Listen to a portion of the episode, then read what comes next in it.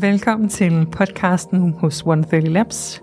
130 Labs er en urban oasis sundhedsstudie med fokus på sundhed og velvære.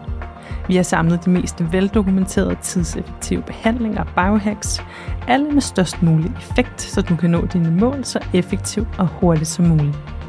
Vi vil løbende invitere eksperter ind, så du kan blive klogere på dit helbred og din sundhed. Velkommen til podcasten 130 Biohacks. Hej og velkommen til 130 Biohacks. Jeg har i dag øh, fornøjelsen af at byde velkommen til Niklas Brandborg, forfatter og forsker, øh, men ikke mindst forfatter til øh, bogen Gobler Elles Baglands, som mange af jer sikkert har hørt om eller læst. Men velkommen til, Niklas. Mange tak. Og tusind tak, fordi du vil komme. Selvfølgelig. Det har jeg glædet mig meget til, for det er jo et øh, emne, der ligger mig meget på sinde øh, kvæg det arbejde, jeg laver i 130 Labs, og hele den rejse, jeg selv har startet. Og øh, jeg har læst din bog flere gange, faktisk. Fedt, fedt. Og det er jo det er den største kompliment, man kan få som øh, forfatter. Ja, absolut.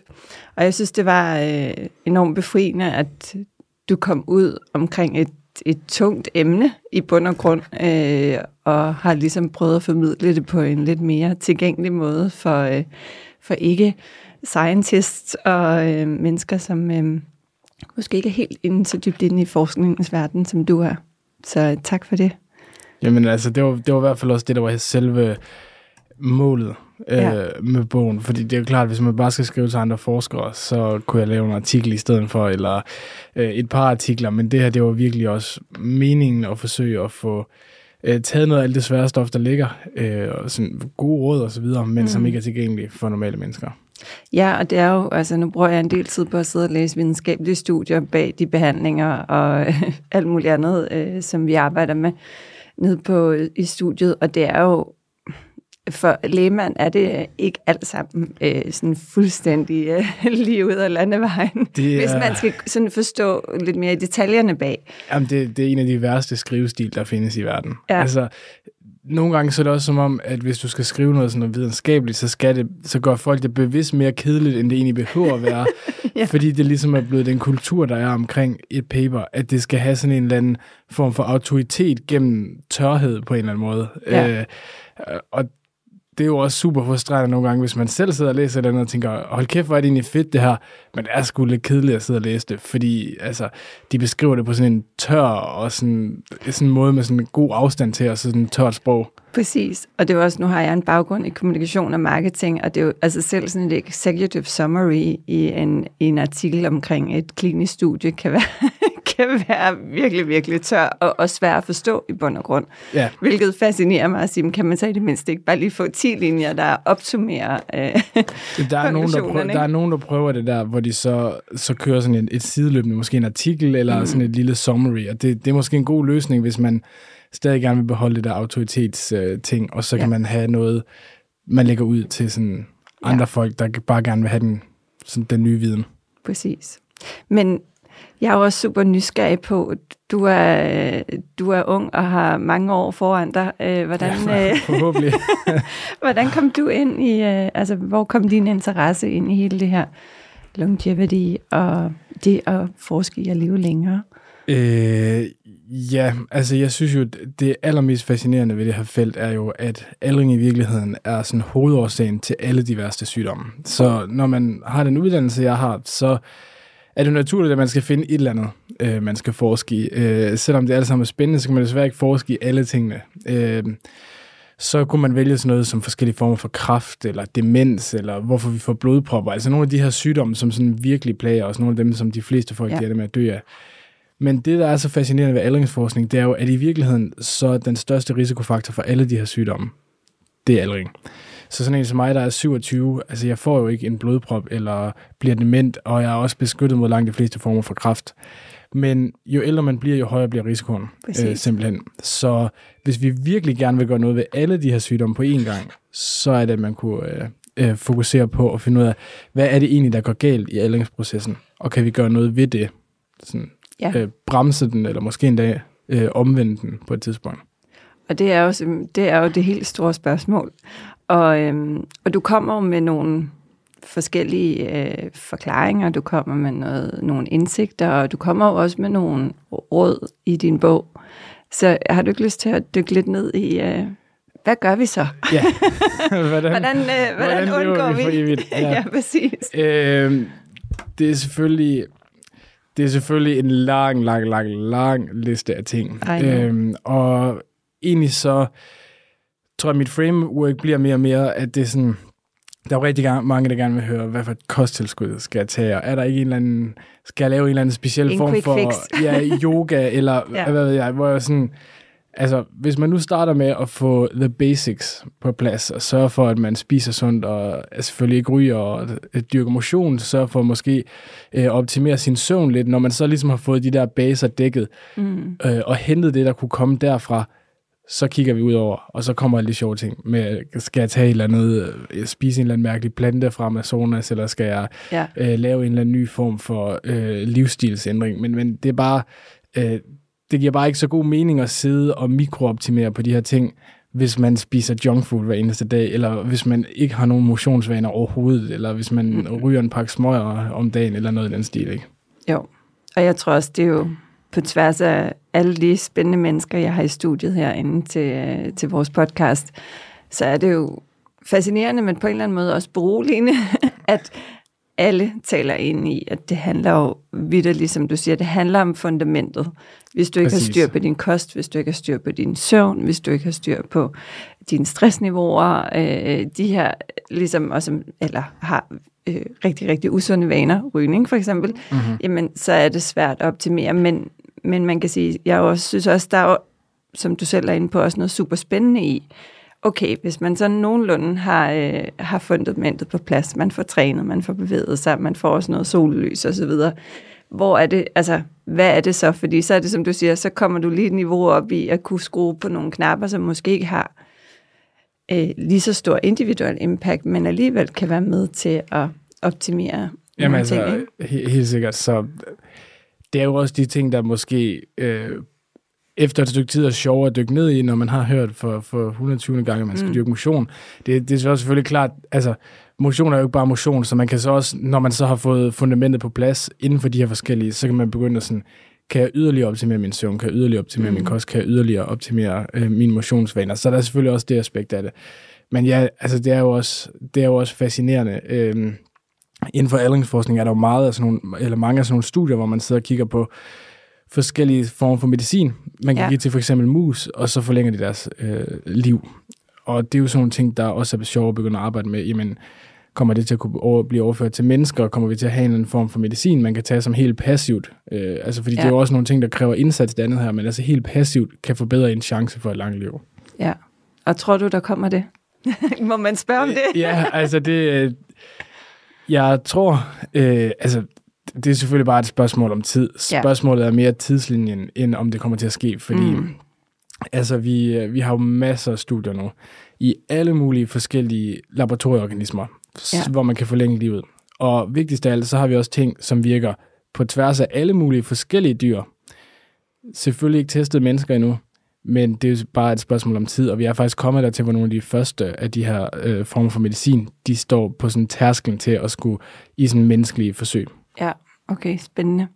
Og nu bliver jeg nødt til at spørge, det er sikkert sådan et øh, for dig øh, håbløst spørgsmål, men, men nogle gange, og det, det var også det eneste, jeg tror, jeg tænker, men ikke kun når jeg læste din bog, men også andre forskellige studier, det her. Kan man virkelig sammenligne resultater på for eksempel mus med øh, mennesker, som øh, i hvert fald i min verden er nok en lidt mere kompleks øh, mekanisme? Øh, ja, jeg ved ikke, om man vil sige, jo, er vi mere komplekse? Altså, der er jo noget, altså vores hjerner er for eksempel mere komplekse Mm. øh, end, end ho- hos en mus. Øh, vi lever også længere, men altså, en mus er jo et pattedyr, Mm. ligesom os. Så det vil sige, meget af sådan grundtegningen er ligesom den samme. Ja.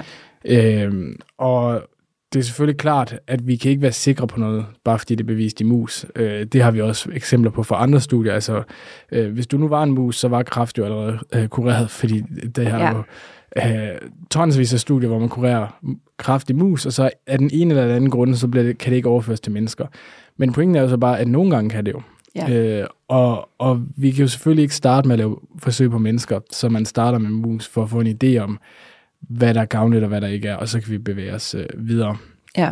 Så altså, det er jo ikke en perfekt, øh, perfekt modelorganisme, men den er faktisk overraskende god inden for nogle områder. Øh, og vi ved utrolig meget om, hvordan sådan, musens biologi fungerer, fordi der er så mange millioner af studier, der er blevet lavet på mus. Ja. Så Ja. Spændende. Men det giver jo selvfølgelig mening, og det er jo klart, at man kaster sig ikke ud i at øh, teste øh, helt nye præparater af på mennesker øh, for day one. Men, øh, men jeg synes jo, det er, det er fascinerende at tænke på. Jeg havde en samtale for nylig, hvor at, øh, en, en af personerne, som var med, han, han sagde, men han troede, at vi, vi kender i dag, det menneske, der bliver 180 år, er født i dag. Og det synes jeg, den kunne jeg godt tænke mig at høre din øh, fortolkning på, eller hvor, hvor ser du det henne? Ja, så der er to sider øh, af det spørgsmål i virkeligheden, fordi hvis vi ikke får succes med aldringsmedicinen, Mm. så er det i hvert fald helt sikkert ikke sandt. Ja. Øh, hvis vi for eksempel kigger nu, den, den person, der har verdensrekorden for det længste liv nogensinde, det er en fransk kvinde, der hedder Jeanne Calment. Øh, hun blev 122 år og 164 dage, men det var Mm. altså i 1997, og der er ikke nogen, der har slået hende siden. Så selvom den gennemsnitlige levetid er steget i, i den periode, så er der ikke nogen, der øh, er slået hende. Øh, faktisk, så tror jeg, det var i går eller i forgårs, øh, hvor den nuværende rekordholder faktisk lige er død, en der hedder Lucille øh, Rondon, Mm. måske omkring 118 eller sådan noget. Øh, så nu er vi så nede på, at den længst levende person er måske 115 eller sådan noget. Ja, okay. Så, Så det er der er ikke, fordi lang det tid endnu. eksponentielt. Ja, så der er lang, altså, hun er jo så den, der har den næste chance for at slå Jeanne Calment, men i og med, at de her virkelig gamle mennesker, de har jo måske næsten en 50% risiko for at dø hver eneste år, Mm. så er, der, så, så er det heller ikke så sandsynligt, at det bliver hende, ikke? Og så lige pludselig så er vi kommet i en situation, hvor der måske er gået 30 eller 40 år, siden den her rekord blev sat. Øh, Så det tyder i hvert fald på, at med vores sådan nuværende teknologier, med sådan menneskets naturlige, øh, sådan relativt naturlige sådan miljø, Mm. så er der en eller anden grænse op omkring de 120, som det er utrolig svært at bryde igennem. Ja.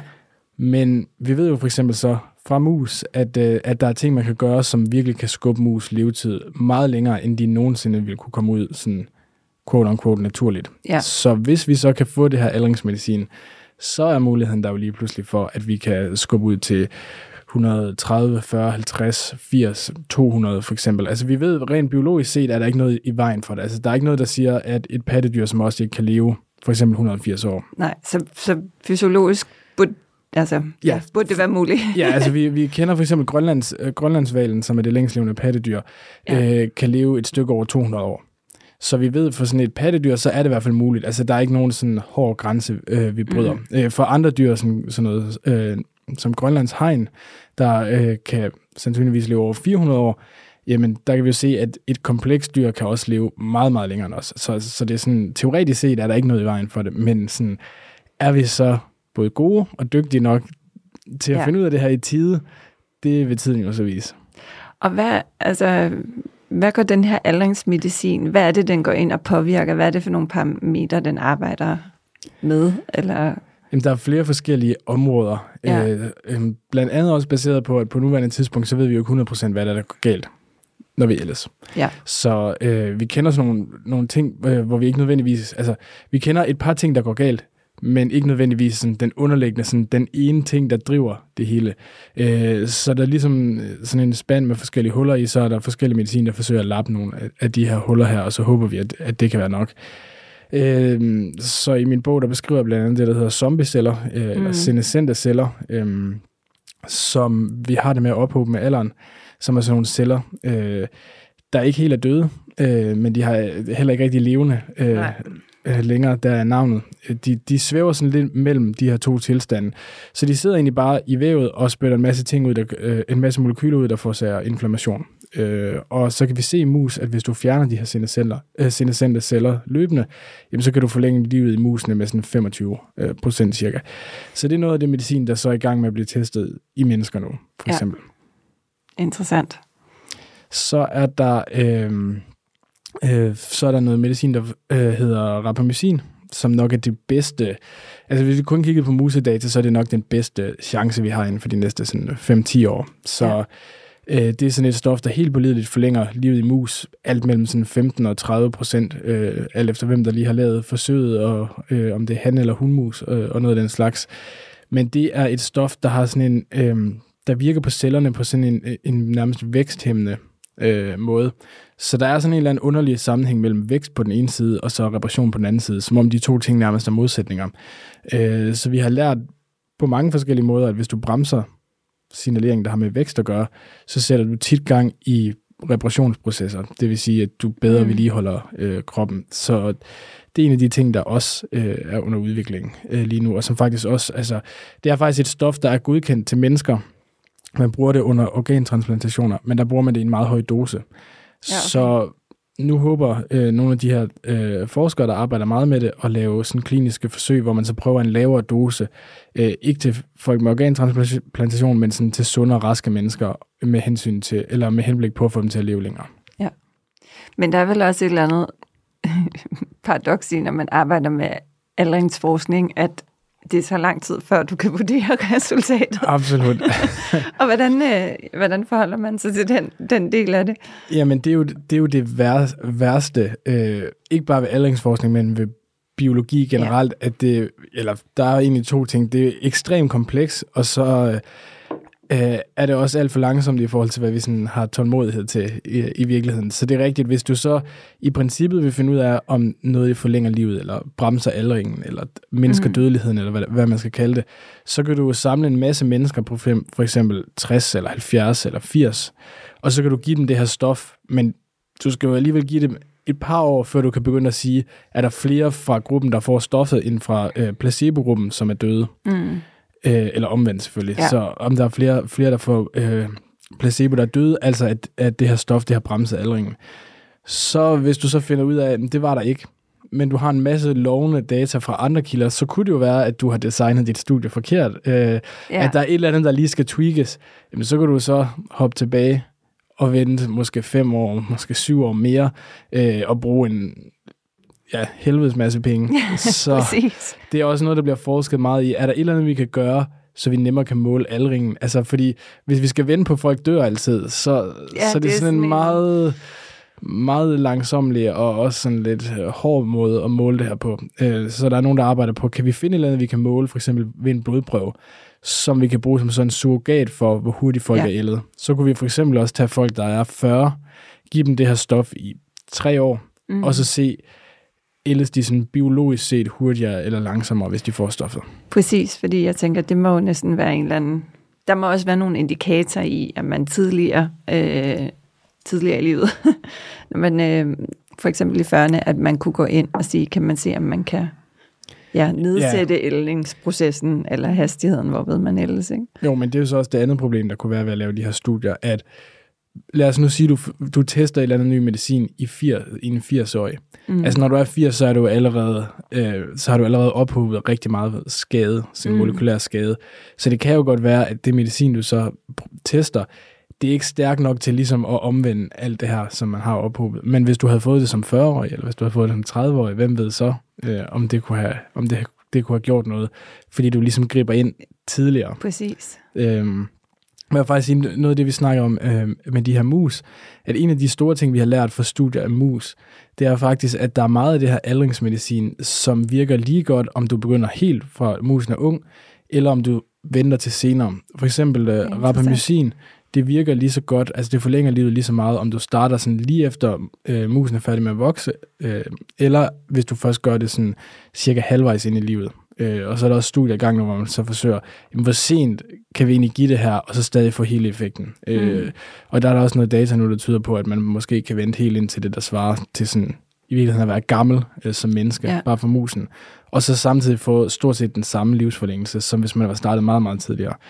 Øh, så det er, jo, det er jo lovende, øh, må man sige, at øh, hvis det samme gør sig gældende for mennesker, så er det meget muligt, at noget af det her medicin, det er måske ikke noget, man ville behøve at have taget, siden man var 20 eller 30, mm. men at det i virkeligheden kan være noget, man også kan begynde at tage som 80-årig, og så stadigvæk få en effekt. Og hvordan, fordi der bliver jo også talt meget om det her med lifespan versus health span, altså et er at leve længere, men hvad er kvaliteten af det liv, du så lever længere? Altså, hvordan er din både fysiske og mentale øh, formåen? Øh, og, og det gør, altså, der må vel være noget der, der spiller lidt ind og sige, hvis du starter tidligere, så har du det måske fysisk og mentalt bedre, eller kan det også rette op på det, selvom du starter i en sen alder? Ja, det er et godt spørgsmål.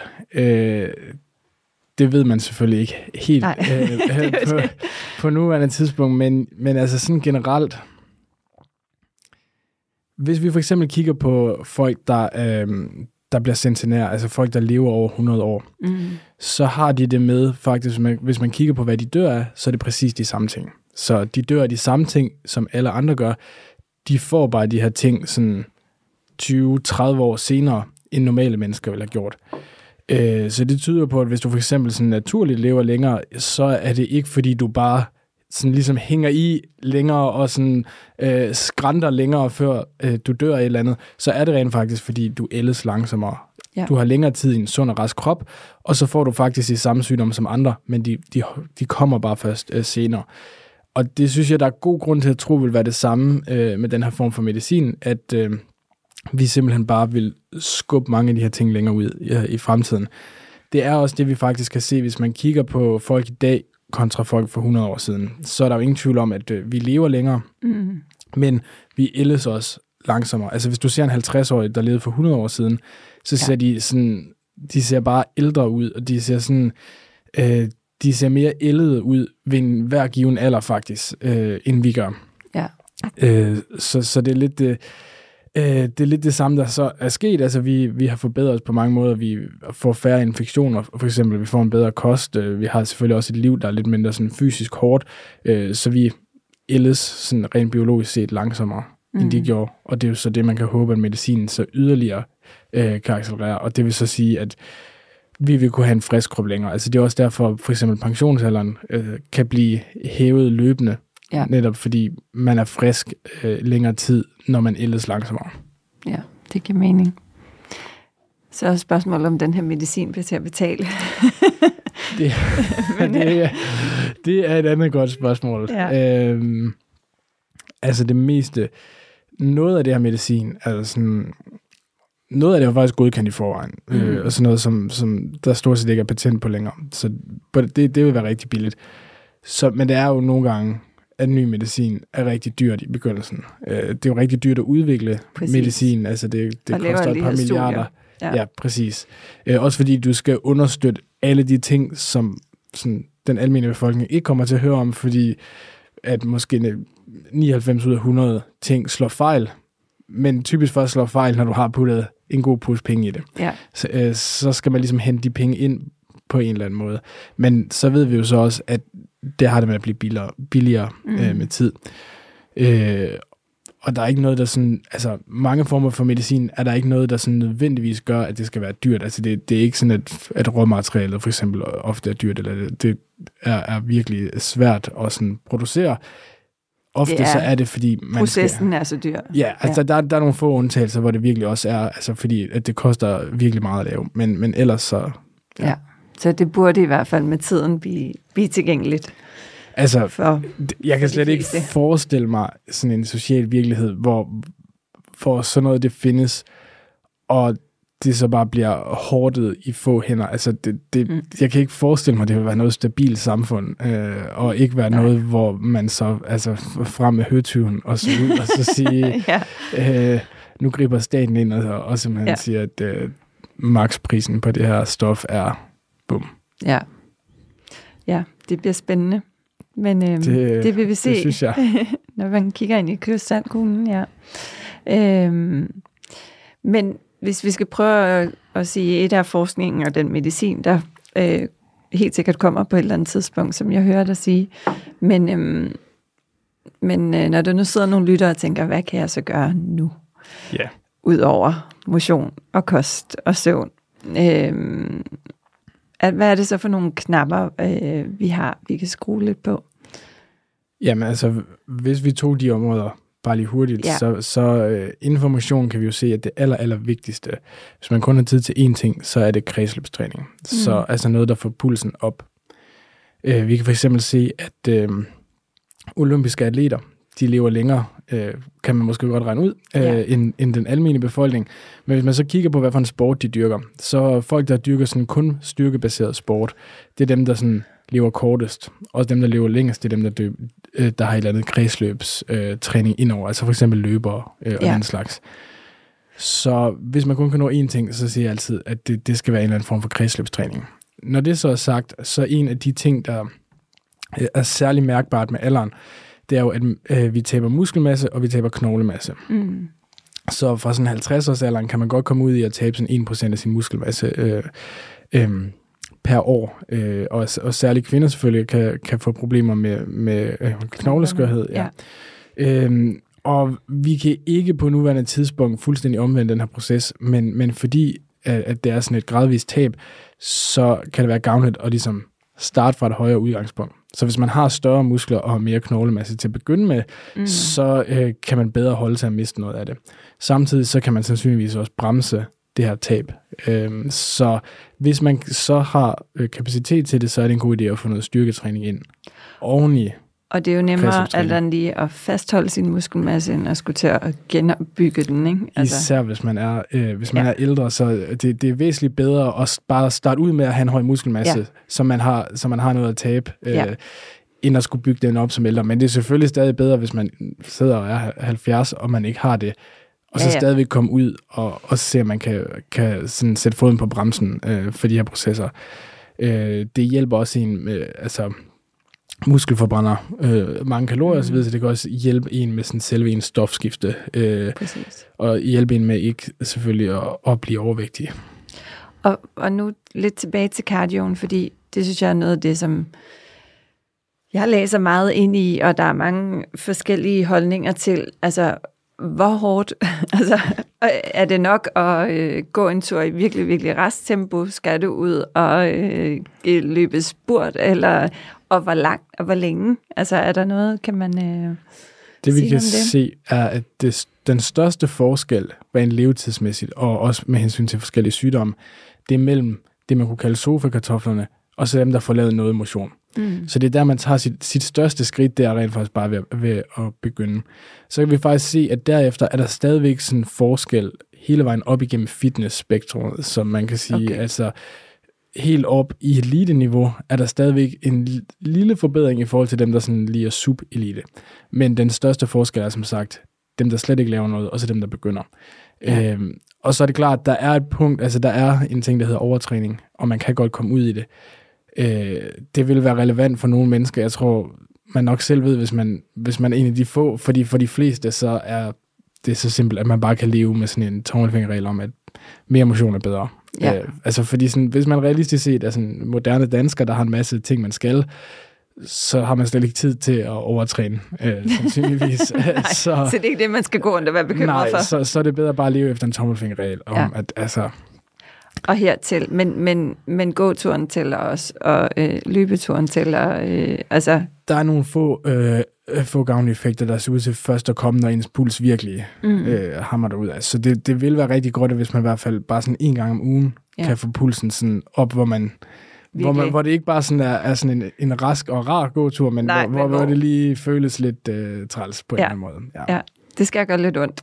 En lille smule, ja, øh, for, for nogle af effekterne. Men, Ja. men igen, så, så er det jo, at vi kan se, der er hele den her effekt hele vejen op af. Ja, Øhm, okay. og, og der er selvfølgelig også noget, jeg skulle have sagt, for at hvis man aldrig har dyrket så meget motion, eller ikke gør det Mm. øh, så meget, og så man bare tænker, nu starter jeg bare lige med at sparke røv på mig selv, så er det måske noget, der øger risikoen for, at man kommer afsted tre gange og aldrig kommer afsted. Så der er også en eller anden effekt af, øh, igen, at starte med fundamentet og få en eller anden vane etableret, og så kan man altid presse den derefter. Fordi som sagt, det er virkelig, altså, den største forskel er virkelig mellem folk, der ikke dyrker motion, og så Ja. dem, der begynder. Og så kan man se, at, at derfra, Så kan man stille og roligt. øh, ja, ligesom, men, men, men derfra får du aldrig den, den s- størrelse forbedring igen, ligegyldigt om du så begynder at, at altså være ultra, ultra fit. Så er det stadigvæk ikke noget, der nærmer sig det at gå Nej. fra sofa-kartoffel til at være aktiv. Okay.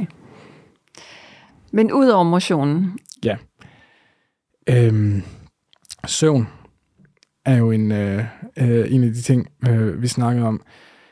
Øh, jeg har jo selv, jeg ved ikke om du, du har sådan en over, overring. Ja. Ja. Okay, så øh, det, sy- den synes jeg jo er utrolig interessant, fordi det sådan er, er det bedste redskab, som man sådan kan have adgang til som almindelig menneske, uden at skulle ind i sådan et søvnlaboratorium øh, i, i studier.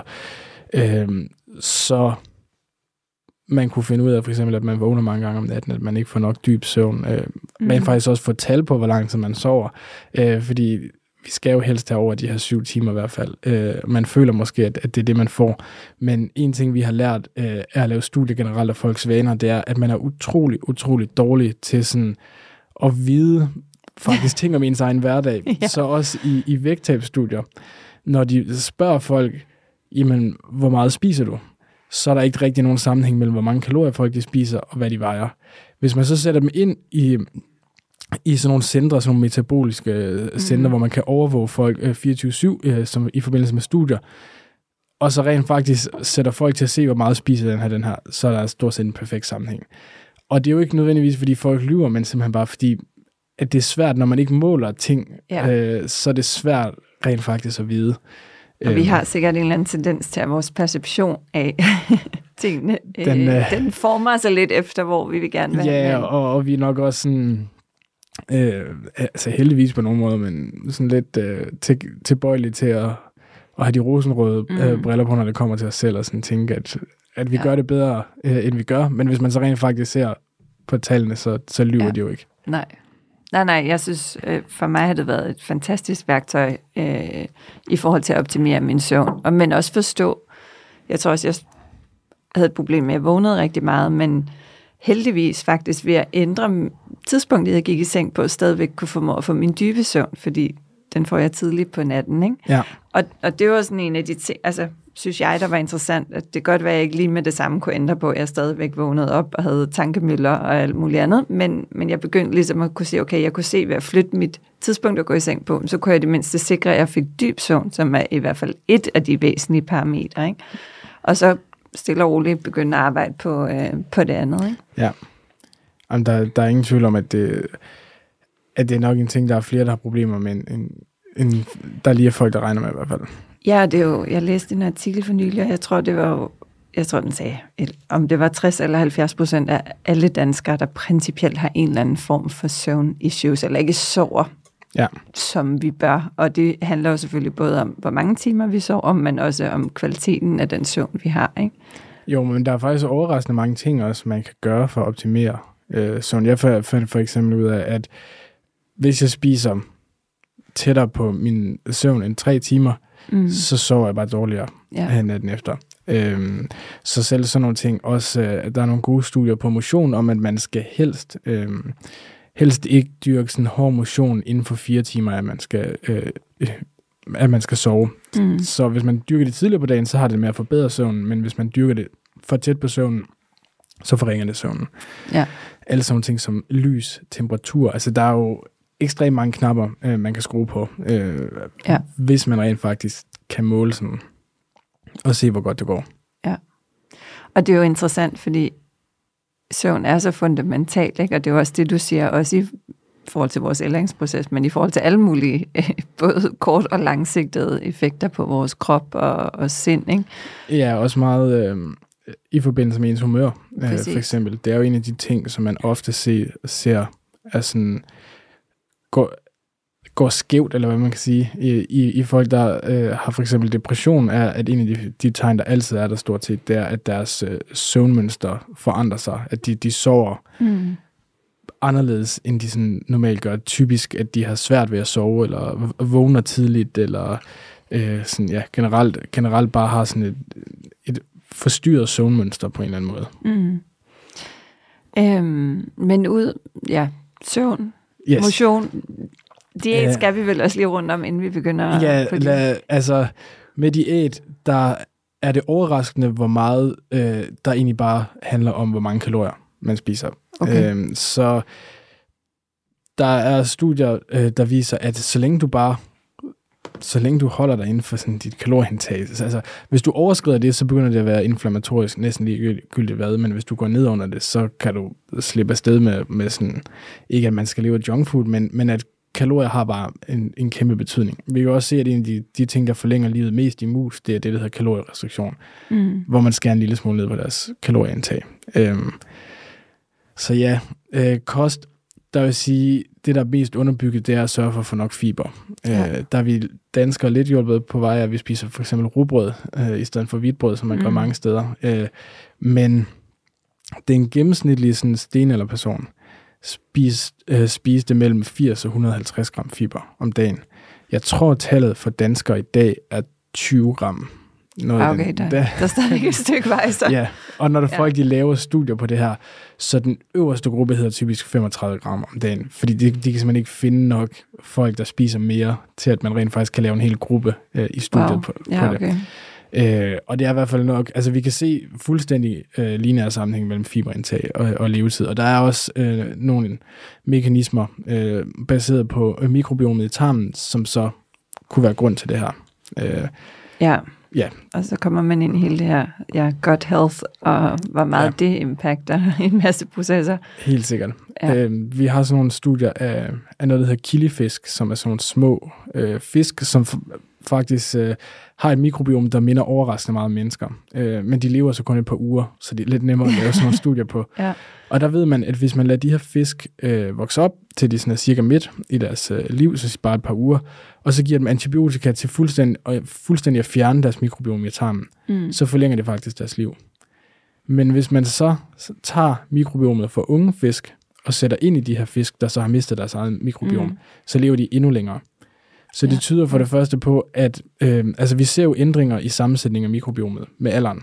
Så det her det tyder på, at de ændringer sandsynligvis er skadelige, altså at det er sådan er de dårlige bakterier, kan man sige, der får Ja. overtaget.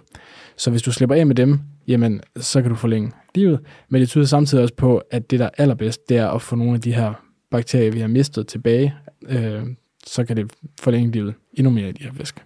Ja. Og, det kan, og hvordan gør man så det? Er det øh, ja, det, det er et godt spørgsmål. mikrobiom, øh, transplantation?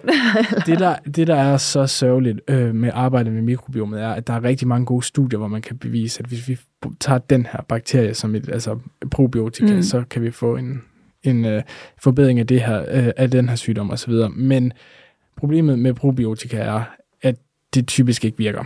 Øh, og problemet er, at de bakterier, vi har nede i vores mave, de er øh, tilpasset til at leve dernede. Så når man Mhm. tager en pille med nogle andre bakterier, så bliver de typisk bare totalt øh, wiped out. Altså de bliver bare øh, så, det er svært, at- totalt udkonkurreret. Ja, så det er svært at skabe en, et, altså, et produkt, som egentlig kan gå ind og øh, have samme effekt, eller øh, overleve simpelthen. Øh, ja fordi for eksempel, det. i for eksempel i et musestudie, så ja. kan du godt bare give en, en ordentlig omgang antibiotika og udrydde ja. alle de bakterier, der er der i forvejen, og så, og så give øh, tilskud med nye.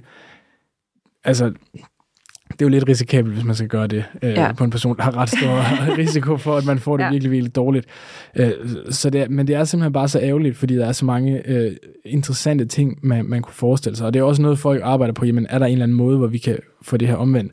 Men, men det giver jo god nok mening, at de her bakterier øh, har jo levet i millioner af generationer mm. nede i vores tarm og tilpasset sig det miljø, der er. Så når du så tager en eller anden bakterie fra et laboratorium og, og, og spiser den, så har den ikke en chance i forhold til dem her. Øh, så typisk i de studier, der er, hvor, øh, også hvor folk laver eksperimenter på sig selv, og de rent faktisk måler deres sammensætning i mikrobiomet, mm. så typisk ender de med ikke at have så stor, for jeg vil sige nogle gange, ingen effekt ved at spise de her. Altså de, de får typisk aldrig fat. Øh, Så vil man på nuværende tidspunkt ændre sin mikrobiom, så giver det bedre mening at ændre sin kost, fordi det er jo det, de her bakterier ja. lever af. Og så kan man måske, øh, hvis man spiser, øh, hvis man begynder at spise en, en en fødevare som en type bakterie, de bedre kan lide, så kan man måske sådan ligesom støtte dem til at, at få overtaget dernede, for det er jo en eller anden konkurrence mellem alle mulige forskellige bakteriearter dernede. Ja. Så hvis man kan støtte de rigtige, og så måske hæmme øh, de dårlige lidt, så kan det, øh, så kan det være gavnligt. Ja. Er interessant, for der findes jo tonsvis af probiotika og kosttilskud, og det er jo i sig selv er lidt af en jungle at navigere rundt i. Ikke? Absolut. Men, øh, men de, de take er, at der er få af dem, der egentlig overlever, når du øh, indtager dem, uanset formen. Ja, altså der, mit take er egentlig, at, at der er mange af dem, som sådan, potentielt set har en interessant mekanisme beskrevet, mm. men at vi bare ikke øh, kan få dem til at, at, at få ordentligt fat. Ja. Øh, og ja, det er jeg sikker på, at det nok skal komme på et tidspunkt til gengæld. Mm. Altså, det, det er spørgsmålet om, om ikke vi kan finde en måde, hvor vi kan give dem det der lille ekstra boost, der lige skulle til for at få sig slået ned, og, og så øh, få Så kan overtaget. mod de, Ja, de præcis. eksisterende. Ja. Øh, men på nuværende tidspunkt, så, så er den bedste videnskabelige måde, det er simpelthen at ændre sin kost, fordi det, det er den måde, vi ved. Altså, der har været studier af folk, der for eksempel øh, flytter ned til diverse sådan stenalder øh, folk øh, i Afrika, og det, det skifter lynhurtigt ens mikrobiom, fordi du ændrer din kost, og sådan også dine omgivelser fuldstændig. ja. Og nogle helt andre bakterier selvfølgelig. Ja. Ja, altså det, det er virkelig noget, der kan, der kan vende det hele rundt, øh, og som så også vender tilbage igen, lige snart du så kommer tilbage og lever, øh, som du gjorde før. Ikke? Øh, så vi ved, det responderer på, på kost, men på nuværende tidspunkt, så ja, desværre, probiotika, det er ikke... Øh, Det er ikke nødvendigvis, det, der er ikke altid en quick fix der. nej, desværre, øh, desværre. Ja. Og hvad, hvad vil din anbefaling? Er det noget, man skal, er det noget, man skal måle, teste, eller skal man prøve sig frem med kost og mærke, hvad, om man har det bedre? Hvordan, hvordan, ah, hvordan øh, finder man ud af, hvordan ens mikrobiom er? Øh, ja, det er jo ikke det verdens lækreste test, men Nej. øh, det er jo sådan en afføringsprøve, man er nødt Ja. til at aflevere. Øh, og, og det er der også øh, virksomheder i Danmark, øh, der, der gør. Ja. Øhm, så jeg vil ikke sige, det er på toppen af listen over ting, man kunne måle og optimere, men det er da en sjov ting mm. øh, at prøve at arbejde med. Øh, også fordi der bliver lavet så meget forskning, særligt inden for de sidste 10 år, er det jo eksploderet Præcis. forskning i det her med mikrobiomet. Øh, og der er jo selvfølgelig heller ikke kun ens tarmmikrobiom, der er også sådan noget som ens øh, mikrobiom i for eksempel munden eller på mm. huden, Ja. som kan have indflydelse på forskellige ting.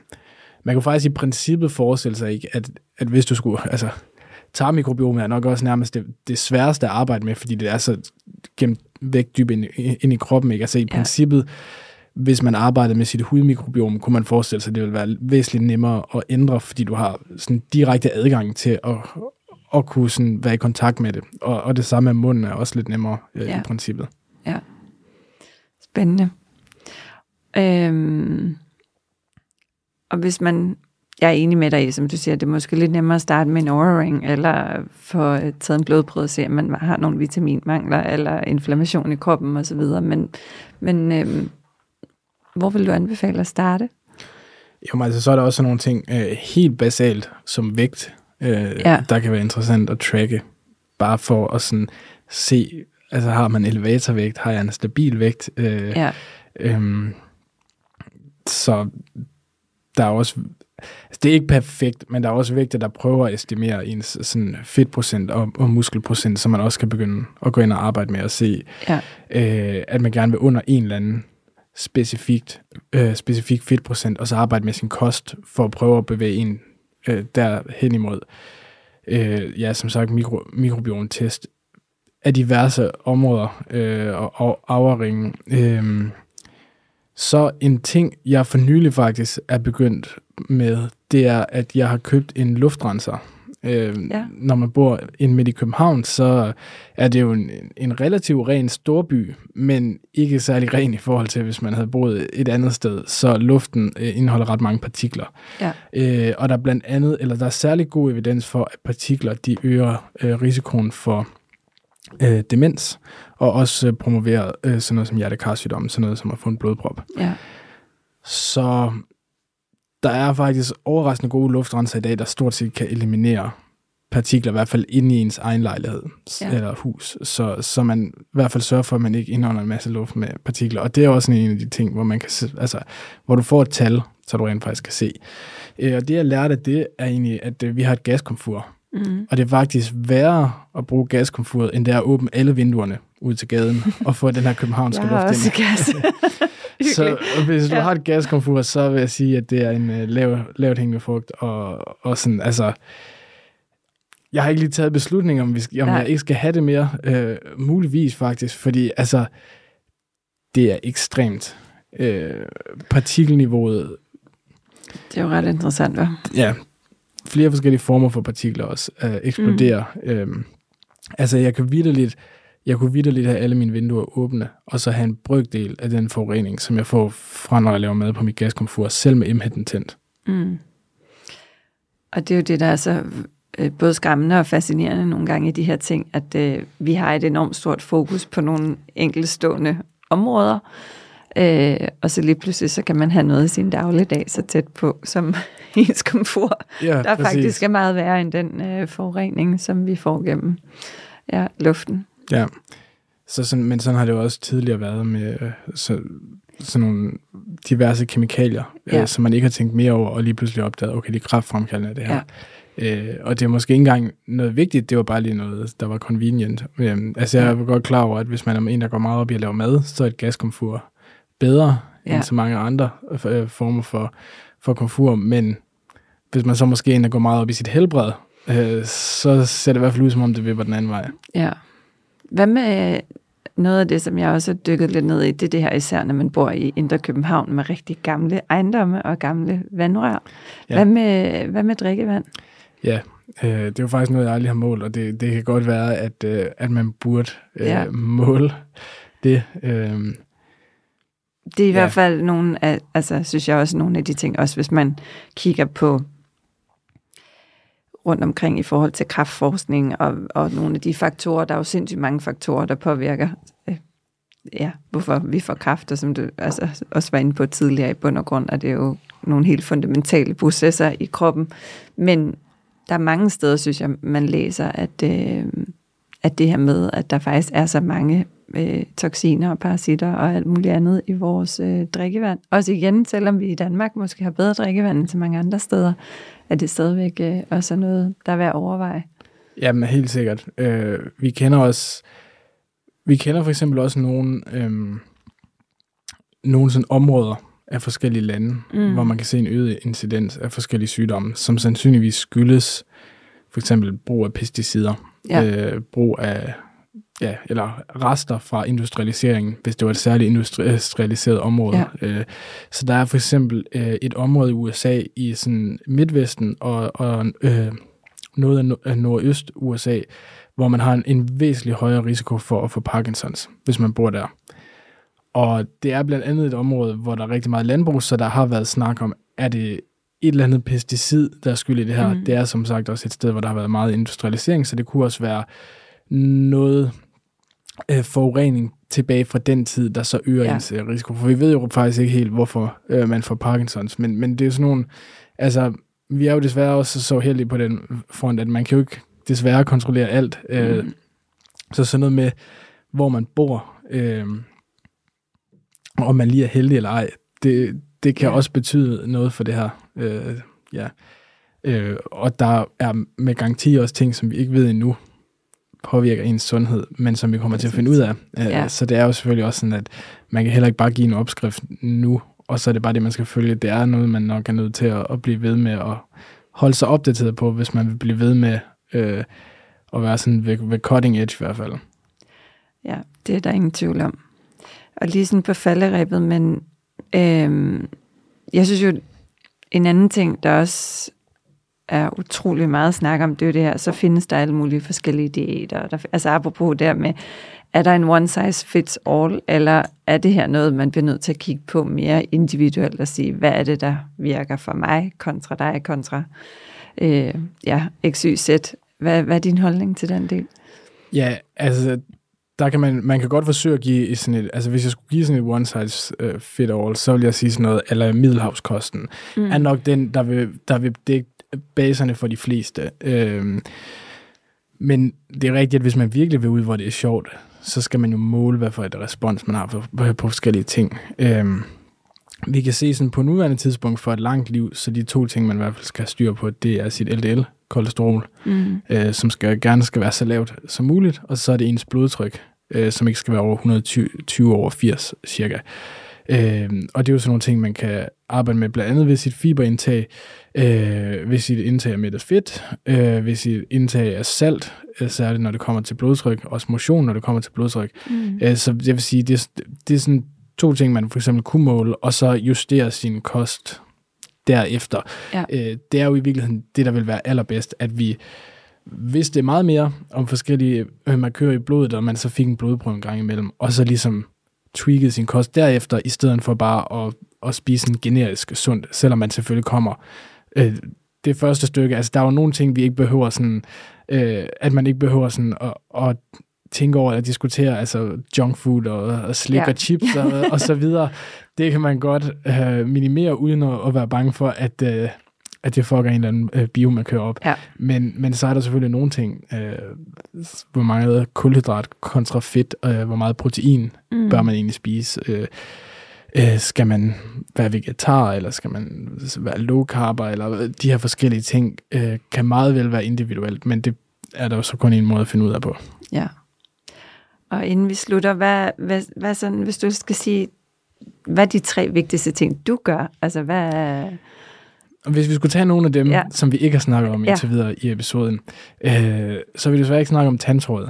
Øh, men øh, det er jo en af de ting, mange har hørt om øh, ja. ved min bog, simpelthen fordi der er, øh, nu har vi snakket om mikrobiomet, der er en del af mikrobiomet, der normalt findes i munden, som dukker op alle mulige mærkelige steder, som inde i hjernen på folk, der døde af Alzheimer's, øh, i forbindelse med forskellige former for kraft langt væk mm. fra munden, som i tarmen for eksempel, eller i forbindelse med blodpropper. Øh, og så ved vi også, at øh, parodontose, sådan en infektionstilstand ja. i munden, det øger risikoen for de her sygdomme. Så det er derfor, jeg snakker meget om, at det handler om at holde øh, munden ren, for ligesom at holde nogle af de her øh, dårlige sider af, af, af mundens mikrobiom nede, ja. fordi det sandsynligvis kan mindske risikoen øh, ja. for diverse sygdomme. Øh, så i min bog, der snakker jeg også meget om sauna, ja. øh, som sådan en, øh, en god øh, praksis.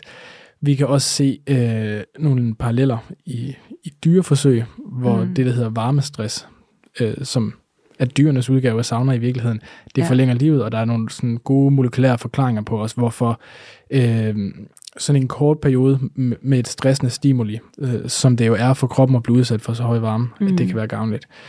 Øh, og så det sidste ting, jeg nok vil sige, øh, det er hele det mentale aspekt ja. af et langt liv. Øh, så jeg snakker også rigtig meget om øh, sådan vigtigheden af sådan mental velvære for ja. at leve længe. Vigtigheden af især at undgå sådan noget som ensomhed. Øh, sørge for Gode at, relationer. Præcis, ja. præcis.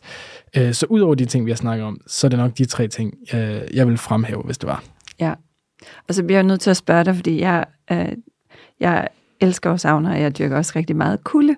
Ja. Jeg kunne godt lige tænke mig lige som det aller sidste at høre, hvad er dit take på, øh, om det så er vinterbadning, eller kuldeterapi, eller cryo, eller, men hvad, når man udsætter sin krop for ekstrem kulde. Ja, jeg ved ikke, om du kender Susanne Søberg? Jo, det ja. gør jeg. ja, som jo... Øh, øh, hun også kommer faktisk her i studiet med en måneds tid. Okay, ja. fedt. Jamen, ja. Hun har jo en, uh, en fantastisk bog ja. øh, om, om det forskning, hun har lavet inden for kuldepåvirkning.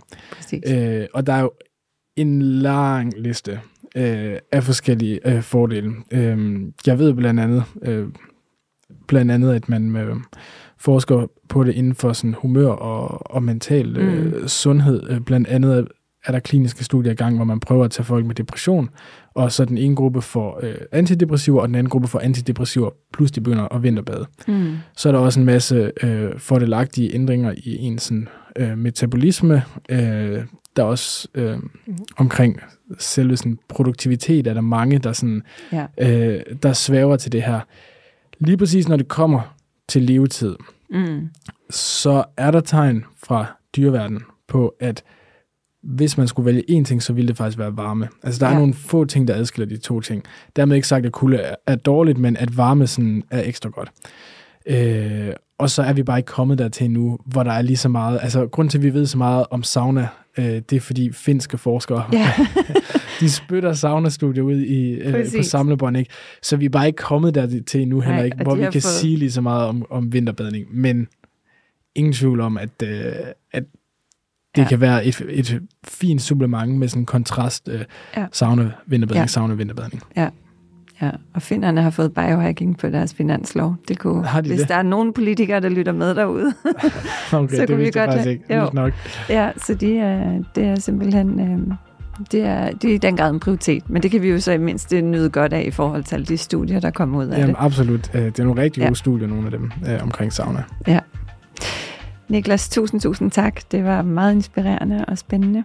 Og øh, jeg kan kun varmt anbefale, at, øh, I læser Niklas' bog, Kobler Alles Baglands, hvis I ikke Tusind allerede tak. har det. Øhm, tak for din tid. Mange tak, fordi I måtte komme. Ja, og have en god dag derude. På gensyn på næste søndag.